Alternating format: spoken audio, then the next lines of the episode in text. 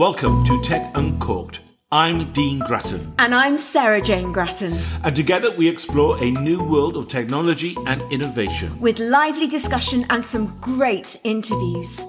Well, let's kick this off by saying Happy New Year. Happy New Year. Well, at least we think it is. Well, it's not the Happy New Year that we would have liked to have had, but I dare say for most of us it's come as, as no surprise that things are. Pandemic is still here. Yeah, it feels a bit like Groundhog Day. Yeah. It feels a bit like, you know, In we're just, yeah, in lockdown again. Yet again. Yet again. I just think people, just- yeah, people just need to do as they're told. Stop cheating. I know it's tough, but uh, we have to get through this. We get through this together. Yeah, yeah. Stay I mean, I- safe. be be mindful of what you're doing. the pressure on the NHS at the moment is is you know it's just incredible. So yeah, I do think we have to all play our part in just keeping Yeah. the country safe and stopping the spread. And do as you're told and behave. you sound like a headmaster there. I, I am. I am a headmaster. You are a headmaster. You're the headmaster of me, are you? Goodness. No, I, I, I spank you later. I agree with what you've said. I think it's so important that we we all play our part. Um, but you know, with that in mind, um, let's look at some of the ways we think that technology might help or Yeah, evolve. technology in- is still forging ahead. It is. irrespective It of is. the pandemic. I mean, let's look at 5G, for example. The promise of 5G is 2021 the year when 5G will become um, a savior in terms of communication and what can be achieved. I, I think we're still lost. We have companies still just going through that process of paperware. This is what we can do. This is what we can achieve. This is what uh, 5G will bring uh, about for consumers and businesses and so on and so on. And let's be, let's face it, uh, 4G across the UK is patchy. You, you can go to one area and there's no 4G. It will, it will roll back down to 3G at best. So I, I mean, for me, it's, there's, well, we know there's a whole different infrastructure involved in delivering uh, 5G. We have the radio access network that needs to be changed. The distribution of um, antennas and base stations. We, we don't have 5G is not going to rely on the mass that we have typically for cellular at the moment, and it's going to take a different kind of rollout. Well, it's already started, and you know, w- you and I both had a conversation uh, with our friends at Ericsson uh, just before Christmas, and you know, who were talking about these tremendous steps forward in making sure that there's this ever connected world, so that we we can always stay in touch. I think we are we're moving towards that. I think the ideal and, and what 5G will achieve, I think is fantastic. Yeah, I think we have this anticipation when we hear about something new like, that we we want, want it it now, yeah. yeah, yeah, yeah. Let's have it. Let's let's get going. I've bought a five G phone. Yeah. Now what? Let me come on. But you know, I think we're on our way there this year. I do. Um, It'll be interesting to see and how it, it shapes up and whether these companies can actually deliver on the promise. and I think it would be wonderful to know that the people that need this kind of connectivity, this kind of collaboration, if you like, in terms of the workplace and the healthcare services, can find that through 5G, or at least find things improved through 5G. Because every every little bit of technology that assists now is welcomed this year. I think we'd all agree on that. Well, especially with those now who are remote working. Absolutely. I think uh, the promise of 5G would, would certainly help in that.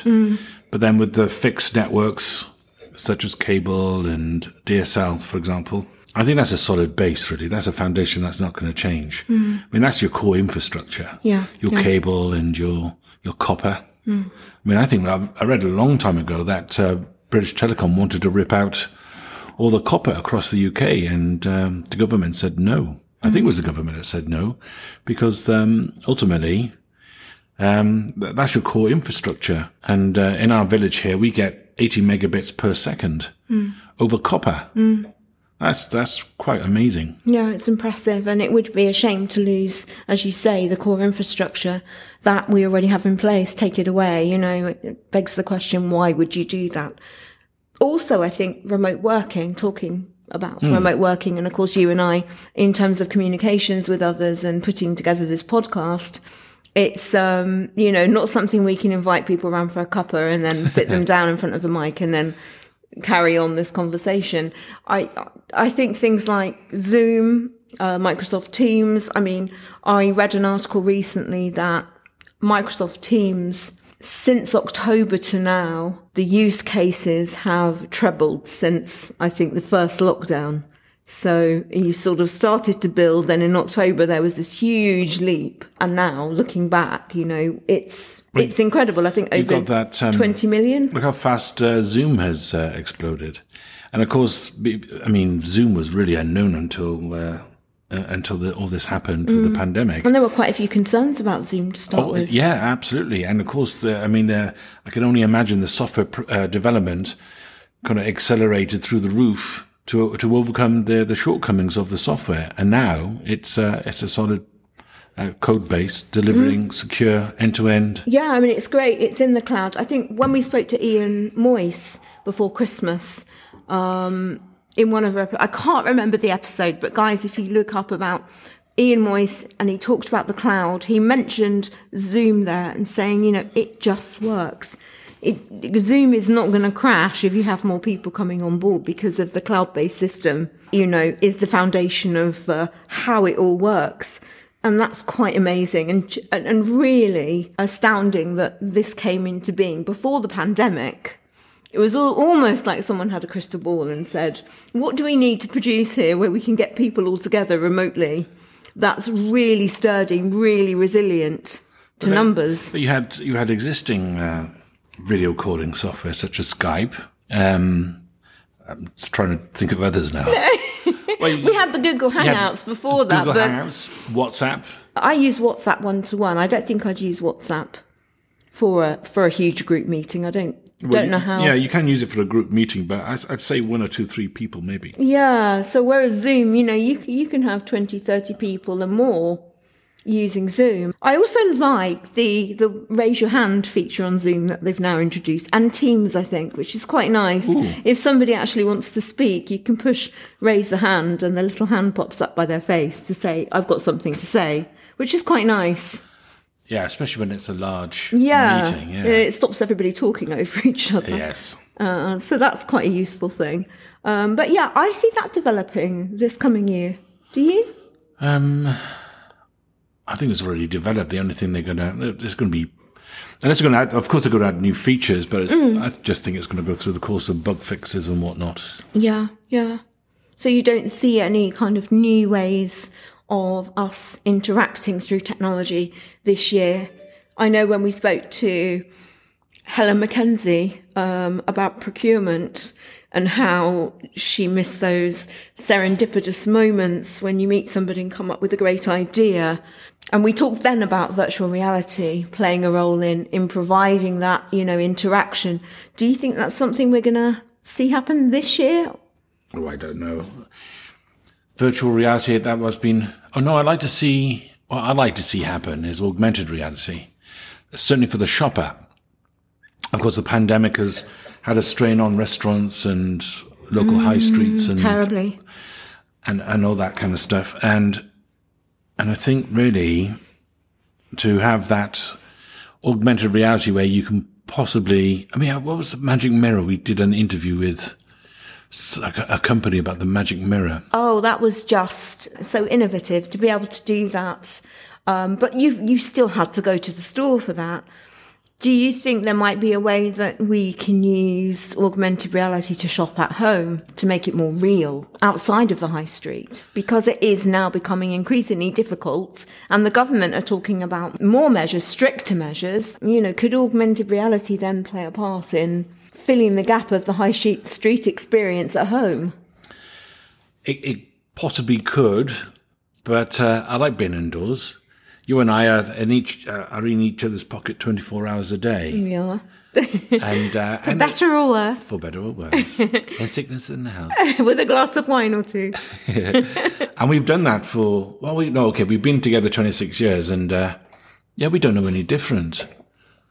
I mean, we have been in each other's pockets. So, I mean, to, I mean, how would augmented reality help or assist with that? I'm not sure, to be honest, because there are people who want to go out and venture out and and mm. all that mm. kind of stuff, but in, oh, I don't know. People like to actually touch what they're buying. I, I, I get that completely. What I do like, um, and I think the IKEA app does it, is it allows you, and I think Wayfair, oh, Wayfair as well, Wayfair and IKEA, check this out, guys. I think if you go to their apps and you pick a piece of furniture, you can actually see it sitting in your room and position it in Ah, your there you room, which is actually That's augmented reality. which is nice. Um, I don't really see how you could use it with um, with your grocery shop, but This is but open to gonna- suggestions I'm here. Gonna, I'm gonna. This is this is our new chopping board, yeah, and I'm going to use augmented reality to place my tomato right. on the chopping board. what a virtual tomato, Yeah, it is a virtual one. right? And how does that help create the evening meal? Is it the right tomato? Well, how would you know it's the right tomato? That's going to be difficult to assess. It, it's going to be very difficult, and then you can't eat it. So that's to me, that's absolutely it's absolutely pointless. I've no idea where that's going in your wibbly wobbly world, darling. but anyway, moving on, and and actually, well, moving on, but going back to groceries. Um, I mean, we all know recently the strain that uh, the supermarkets are, are under, including Ocado, who, which is a dedicated online supermarket in terms of now deliveries and with people tweeting, oh, I'm number 4,192 in the queue for my shopping online. Ooh. Well, yeah, yeah. Very, very uh, difficult. Such a strain on the systems. Well, actually, speaking of fresh produce and uh, the, the lorries uh, being um, stalled at Calais and Dover and vice versa, Mm. uh, and I, I think that's a load of nonsense. I really do think that's a load of nonsense. And there is no reason why these lorries can't come through uh, as as normal as they were before. Um, ultimately, the, the, the produce on on the and the containers on the uh, lorries are known, understood. Their weight weights would be understood. So any deviations in the weight of the lorry and or anything like that, then then it should be flagged up and. Then it should be flagged up and uh, stopped by the police to, to inspect if there's a deviation in the weight, for example. Um, because there'd be known records of this. And I just think it's rubbish. It's absolute rubbish. Well, I think it's the additional administration work. I mean, I um, I know that Nigel Jenney, who's the chief executive of the Fresh Produce Consortium in the UK, has expressed significant concerns, um, and I think he, he talked about the substantial amount of additional administration and official inspections. Which the industry will have to undertake, you know, undergo in, Yeah, in this why? transition. I mean, it's just absolute nonsense. So what? We left the uh, EU, but really, there's no reason why business should change at, at all in any way, shape, or form. And I just think maybe the EU members are really annoyed that Britain has li- left, and uh, well, tough. Get on with it. there are, you know, there, there are different inspections that will be required. And I, I actually, I found a quote here from, from Nigel. What he says is, our once seamless and highly effective supply chain will become embroiled in greater levels of official administration to support trade on an ongoing basis. And he also goes on to say that the full impact is yet to be felt by the industry. Yeah, I agree with that. So, you know, it, there are things happening that are going to affect the smooth transition of goods. But it's, it's the administration he mentioned. And that's quite right. And, and well, you, you have to start filling in paperwork. Everything's digital. There is no need for this. There's, uh, and it's all this new administration, make it digital. It should be digital. Like I said, using the Internet of Things as a, as a classic model to actually uh, make this happen. All the, all the goods are tracked um, and monitored um, and labeled so you know exactly what you got on your lorry. So, yeah, using te- using technology to sort of speed up the process is where it's got to no go. excuse. And, and and I guess the industry has to embrace technology in what is probably, in some respects, a non-tech, prof- you know, Yeah. industry. It's not a sector that you think of when you think of technology. So I guess there's going to be a big shift there and a lot of changes. But, you know, I can see that it's going to put a, lot of pressure on the fresh produce industry and a consortium like the Fresh Produce Consortium in the UK wants its members and, and the whole in, industry as a whole to thrive um, and not to suffer as a result of this change. So well done, uh, Mr. Jenney, for speaking up on this. So go back to the Internet of Things. Yeah. I think that's another thing. It's been bubbling around for a long time and it's endured a senseless amount of hyperbole. And to be honest, Internet of Things is just a new term. And we were always already doing it before. Everything's connected. Uh, devices are being monitored, or uh, devices are monitoring, or sensors are monitoring the environment. We're already doing mm. that before, mm. and now comes along uh, a new term, mm. the Internet of Things. Mm. Oh, all of a sudden it's got a, a, a breath of fresh air. It's a, a new lease of life. Now, it's also a nice way for people to understand. They don't need to know. They, they, they use their mobile phones to make a phone call, to surf the internet and blah, blah, blah. We have, we have, okay, in, in the house, we have uh, smart technology. we've got smart lighting. Uh, we have a smart sensor for the heating. Mm. Uh, even our heating systems connected to the internet mm. to, to make predictions about the weather and stuff. Yeah. And so it's, it's smart. And, but then it's, it's under this umbrella called the Internet of Things. And really, does it need to be? Ultimately, these things just work and I don't need to know the specific details. Despite my background, I don't. I don't. In this instance, I do mm. not need to you're know. Turning the on the wa- you're turning on the tap, but you don't particularly need to know where the water's coming from, how the no. plumbing works. Exactly, is a great example. Smart home technology now is working.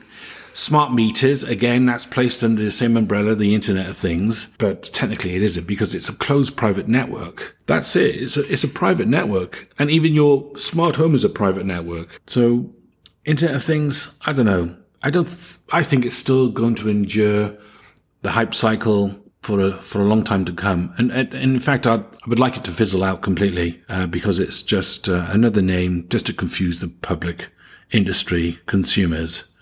It, we're already doing it before. We don't need it. Mm, it'll be interesting to know actually um, what you think about the term the Internet of Things. Does it help having a category that you know, sums up connected devices. How would you like it described? And what does it mean to you? That would be an interesting point of discussion for another episode. I think going back to the fresh produce stuff, agritech, I like to see this happen this year. Mm. I like to see, with the pandemic, uh, workers from Europe couldn't come across um, and, and do the harvesting and whatnot. And there was a load of waste because of that. Well, also, you know, when you look at the customs, if goods are held up, perishable goods are held up, they're rotting. They're no good. They have to be thrown away. They have to be got rid of. And that's just such a terrible waste. So, you know, let's that, hope these issues that's are our lorry discussion. So, yeah, that's. But I'm, I'm talking about agriculture and agritech. Yeah, well, um, there are there are so many new innovations coming that are actually already here. Vertical farming is really taking off. And you've got companies like Infarm who actually have little vertical farming units in Selfridges, in some M&S stores, um, and quite a few places where people can actually go and pick their own fresh from fresh from the farm, if you like, salads. It's just incredible. They are available now, and I think that that's a trend that's going to grow. You can't get fresher than this kind of, you mm. know, mentality. Picking your own, and and also with the uh, now Britain has left uh, the EU, and we do import a lot of goods and so on, uh, and, and, produce from the EU. But there's no reason why we can't be uh, self-sufficient and actually uh, grow our own vegetables, which maybe need a warmer environment. We can create those ecosystems in the UK where mm. we can cr- create these mass units to uh, replicate certain environments across Europe or even in, yeah. in the Caribbean, for example. Yeah, yeah.